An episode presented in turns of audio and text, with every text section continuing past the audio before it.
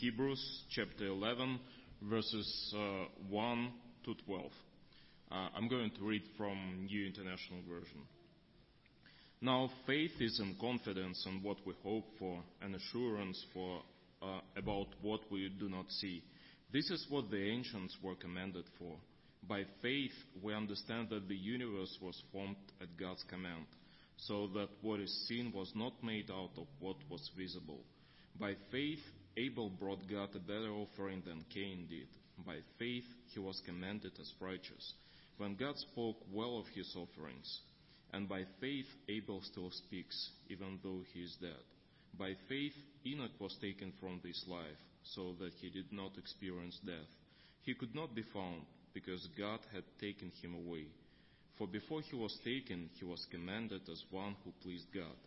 And without faith, it is impossible to please God, because anyone who comes to him must believe that he exists, and that he rewards those who earnestly seek him. By faith, Noah, when warned about things not yet seen, in holy fear built an ark to save his family. By his faith, he commanded the world and became uh, heir of the righteousness that is in keeping with faith. By faith, Abraham, when called to go to a place he would later receive as his inheritance, obeyed and went, even though he did not know where he was going. By faith, he made his home in the promised land, like a stranger in a foreign country. He lived in tents, as did Isaac and Jacob, who were heirs with him of the same promise. For he was looking forward to the city with foundations uh, whose architect and builder is God. And by faith, even Sarah, who was past childbearing age, was enabled to bear children because she considered him faithful who had made the promise. And so from this one man, and he as good as dead, came descendants as numerous as the stars in the sky, and as countless as the sand on the seashore.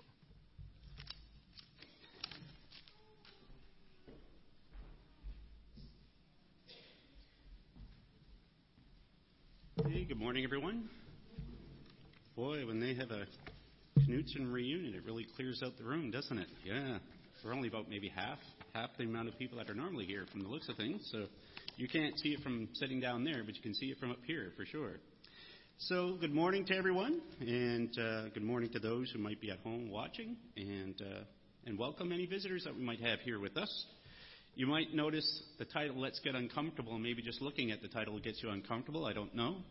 But we're going to be talking about something specific with two major points. They'll come out as we go through the lesson together. I find it interesting when you prepare your lesson, you come here and everything, and then you hear the Lord's Supper talk. And they touch on things that you talk, talk about in your lesson, and it's completely unplanned. You didn't talk to them, they didn't talk to you. You know, you didn't communicate with each other, but yet you're talking about a lot of the same things. And I'm always amazed at that. And that's, I, I think, the divine providence of God. God works in a lot of ways, and, and it's amazing to see these things play out. So we had the reading from Hebrews, Hebrews chapter 11, verses 1 to 12. Uh, I decided to use this reading to give background for our text, which is found in verses 13 to 16. That's the section we're going to look at this morning. In verses 1 and 2, we read that faith is being sure and certain, sure of what we hope for, and certain of what we do not see. Well, the Greek word translated as certain means proof or evidence or conviction. So faith is being certain, being convicted of what we do not see. Just like our faith, we're convicted. We're convicted in our faith in Jesus and what he did. But we're convicted in what we do not see. That is our faith we believe. So the people to whom the writer wrote to understood that they were not to hold on to things of this world, but rather on to the heavenly things and the heavenly promises, things unseen by the human eye. And we're going to talk more about this later as we get into the lesson. So this faith is being sure of what we hope for, the author said. Well, at first we might think that that hope is referring to the return of Jesus, you know, his death, burial, resurrection, and he's coming back for us, the second coming. And you might think that that's what it is, but not likely, since after this, he goes into detail about the faith of Abraham, Noah, Enoch, and others. And they all lived a very long time ago, before Jesus died and was buried and resurrected. So it's not likely the second coming that they're talking about. The faith is being sure of what we hope for, the author said. It is very likely that the being sure of what we hope for, to which the author was referring to, was the life we get to live after this one. That's why I was thinking of what Ray talked about and the passage of Scripture used in Hebrews chapter 9, you know, in the same book, you know, talking about we die once and then face judgment. So it's interesting we're touching on these same things. And so that's, that's what that hope is. That is, that we get to live forever with God after our walk, after our journey here on earth. And so Abraham, Noah, Enoch, others knew that one day they would be with God. They would be in heaven, a heavenly place. Now, in the section we looked at, verse 3, and through the rest of the chapter, shows us examples of faith. And so by faith, we understand that God spoke creation into existence. Well, God was able to create all things just by saying it. Can you imagine? So it's by faith that we understand that God did this. Faith is being certain of what we do not see. Faith is being certain of what we do not see. And by faith, we understand that God created the universe, created all things. We believe and we trust that God brought the universe itself into existence by speaking it. Imagine if you had the ability to just look at your hand and go, mocha cappuccino, boom, and something appeared in your hand. Or is it brand new car, boom, or brand new house, or something like that.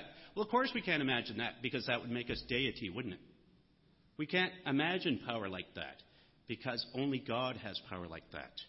But this testifies to how powerful God truly is. He just spoke creation into existence. Verses 4 to 7 talks about the faith of people who lived be, before Abraham. Notice the, the pattern we see in the book of Hebrews, chapter 11. Verses 4 to 7, faith of people before Abraham. Verses 8 to 12, Abraham, his faith. 17 to 19, faith of Abraham again. And then verse 20 down, the faith of people after Abraham. So notice the pattern. Before Abraham, Abraham, then the section we're covering, Abraham again, people after Abraham. So it's, it's pretty interesting when we see these patterns when we look through scriptures. And so our text covers verses 13 to 16, where it's right in the middle. And this whole chapter talked about people who lived by faith. The whole chapter, go through it, you'll see it. Has all kinds of examples, talked about different people who lived by faith. But chapter 12, verse 1, in that verse, it says, Therefore, since we are surrounded by such a great cloud of witnesses, let us throw off everything that hinders and the sin that so easily entangles, and let us run with perseverance the race marked out for us. That great cloud of witnesses is everybody mentioned in chapter 11. So if you want to put a note in your Bible, great cloud of witnesses, chapter 11, everybody listed there. So the writer of the book of Hebrews was making a point. Those were the people of God were not those who held on to the law of Moses but rather were the people who held on to faith and lived by faith. He made this very same point in the book of Romans. We already covered that in our Roman series. That those who live by faith are sons of God, not those who hang on to the law of Moses. So in chapter 3 of the book of Hebrews, the writer talked about Jesus being greater than Moses, and his covenant was a superior covenant to the old Mosaic covenant. We are going to talk a little bit about this next week. We're going to cover some of this. And so the old covenant was replaced by a better one. And you can't be saved by holding on to the old one. You could still practice Judaism today, but you can't be saved by it. So obviously, the writer was trying to get through to some Jewish Christians who held to this idea that even though they were a Christian, they still had to hang on to that law of Moses. So he deals with that all throughout the book of Hebrews. When you go through, he's comparing the old covenant and the new covenant. He's comparing the things they did under the old one and the things you do under the new one. And so, the writer makes another point that everyone, both before and after Abraham, was commended for their faith, yet none of them received what had been promised. Not yet, anyway. So let's get into our text. Let's start with verse 13 of Hebrews chapter 11. And listen to this. All the stuff that we heard from the reading, we, we heard about Enoch, we heard about Noah, we heard about Abraham, we heard about their faith. And then we read in verse 13 all these people were still living by faith, when they died. They did not receive the things promised. They only saw them and welcomed them from a distance. And they admitted that they were aliens and strangers on earth. So we can clearly see from all the verses before this and the ones after that we are not just told to have faith, but we are also told to live by faith, which implies a lifetime of discipline and obedience. We're to live by faith. It is one thing to believe, it is another to show it.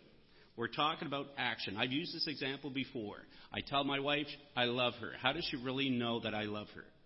Well, for those of you who are husbands and those men that are here, well, maybe it's making her breakfast in bed. Maybe it's buying her roses. Maybe it's buying something you know she likes. It's action. It's something that can be seen. It's something that your wife will go, ah, I know you love me because you wouldn't have done that if you, if you didn't. Even maybe just the way that you look at her, it's an action, and she knows that you love her. And so to show our love requires action. But to show our faith also requires action. Faith isn't just something we feel, it's something that has to be expressed, it's something that requires action. We need to show our love to Christ by a lifetime of faithfulness. We need to show it by doing what he says in his word, the Bible. Take a look at these verses, and these are Jesus speaking here, all these passages that we look at. John chapter 14, verse 15 says, If you love me, you will obey what I command. John 14, verse 21 says, Whoever has my commands and obeys them, he is the one who loves me. He who loves me will be loved by my Father, and I too will love him and show myself to him. And then finally, John 15, verses 9 and 10 say, As the Father has loved me, so have I loved you. Now remain in my love. If you obey my commands, you will remain in my love, just as I have obeyed my Father's commands and remain in his love. So love cannot be separated from action, but neither can faith. It requires action. You might have faith in, in God, but I can't see that faith until I see it expressed by your actions in some way. I can look at you and go, uh, I don't know if he's got faith or she's got faith. But the way you live your life, the things that you say, the things that you do, tell me that you have faith. That's how we know. So, this is what we see in every person that the writer listed in chapter 11. He was talking about people who lived by faith. By faith, they did this. By faith, they did that. Their faith expressed by action, all throughout chapter 11. We could see it. One example was in verse 31 that by faith the prostitute Rahab, because she welcomed the spies and hid them, was not killed with those who were disobedient, it says. She is listed as one of the many who was obedient. If you were to study about Rahab, you'd learn that she had heard stories of the great and powerful God. She had learned about the things that God had done. And so she hid the two spies, and it wasn't just because she was being nice to them. If they were there, she meant the army was coming. It meant God was coming. So she believed that if they were if they were there, God's coming. And so she wanted to be on the winning side.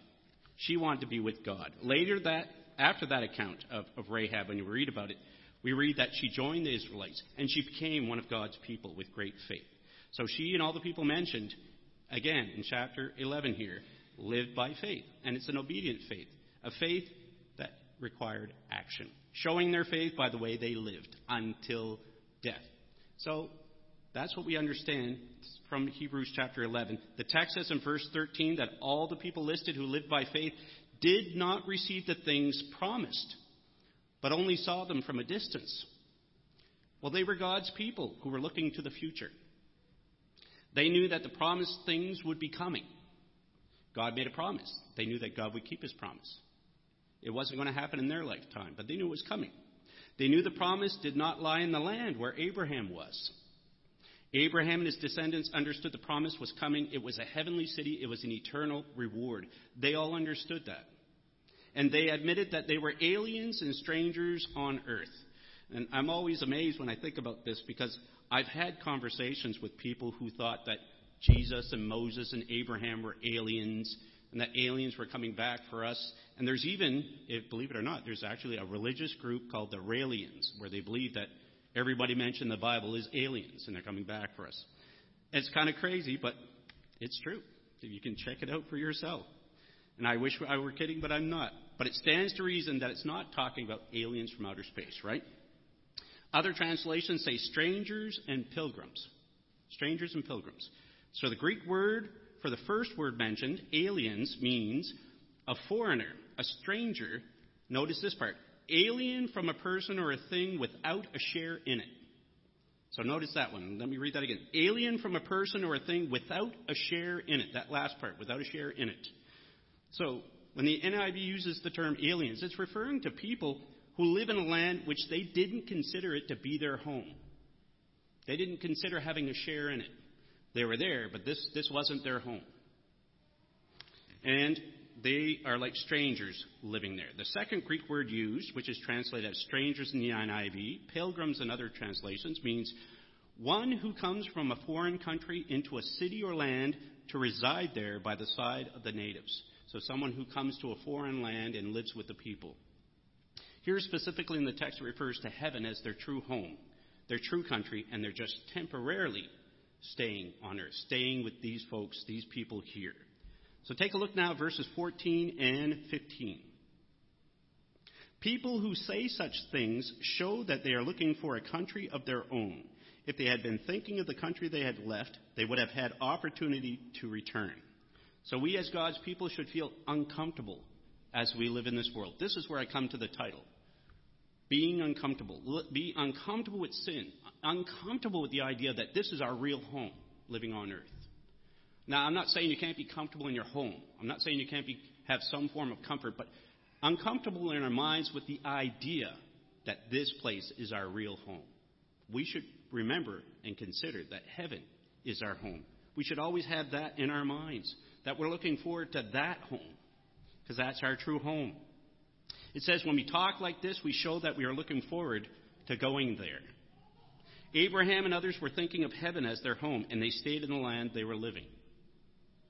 They were not thinking of the homes and lands they left. If that were so, they would have had opportunity to go back there, it says. They weren't thinking of that. They were living with these folks here in this land, but this wasn't their home. They lived there as strangers and aliens in their minds. They said, I'm not comfortable here. I know where my true home is. That's fine. I'll live here. I'll tough it out. Verse 16 now. Instead, they were longing for a better country, a heavenly one. Therefore, God is not ashamed to be called their God, for he has prepared a city for them. So you notice, that's, they were looking forward to heaven. That's what they were waiting for. They went where God told them to go because they knew anywhere on earth was just a temporary home. They were looking forward to heaven. They were looking forward to a place that they could live in peace without sin, without fear, without persecution. And so they lived out their lives here looking forward to that. Looking forward to that life, to that home. They held on to that promise of going to heaven by living faithful and obedient lives on earth. Therefore, God is not ashamed to be called their God. He has prepared heaven for them. Think of those words prepared heaven for them.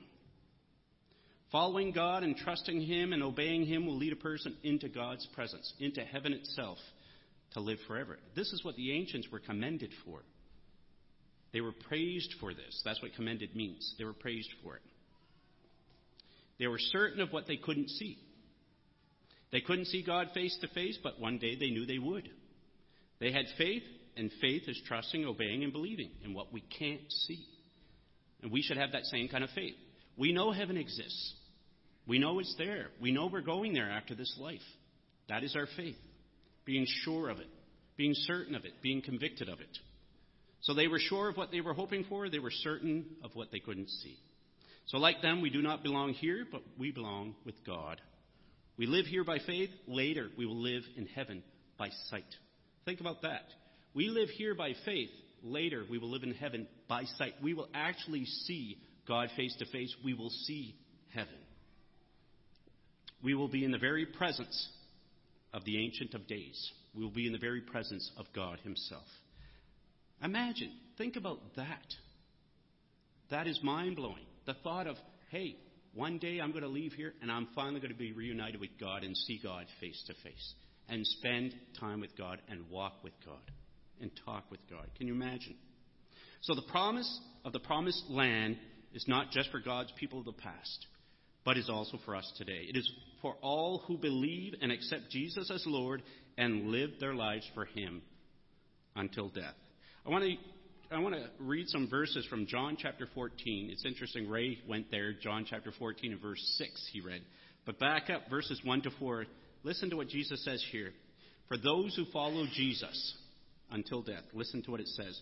Do not let your hearts be troubled. Trust in God. Trust also in me. In my Father's house are many rooms. If it were not so, I would have told you.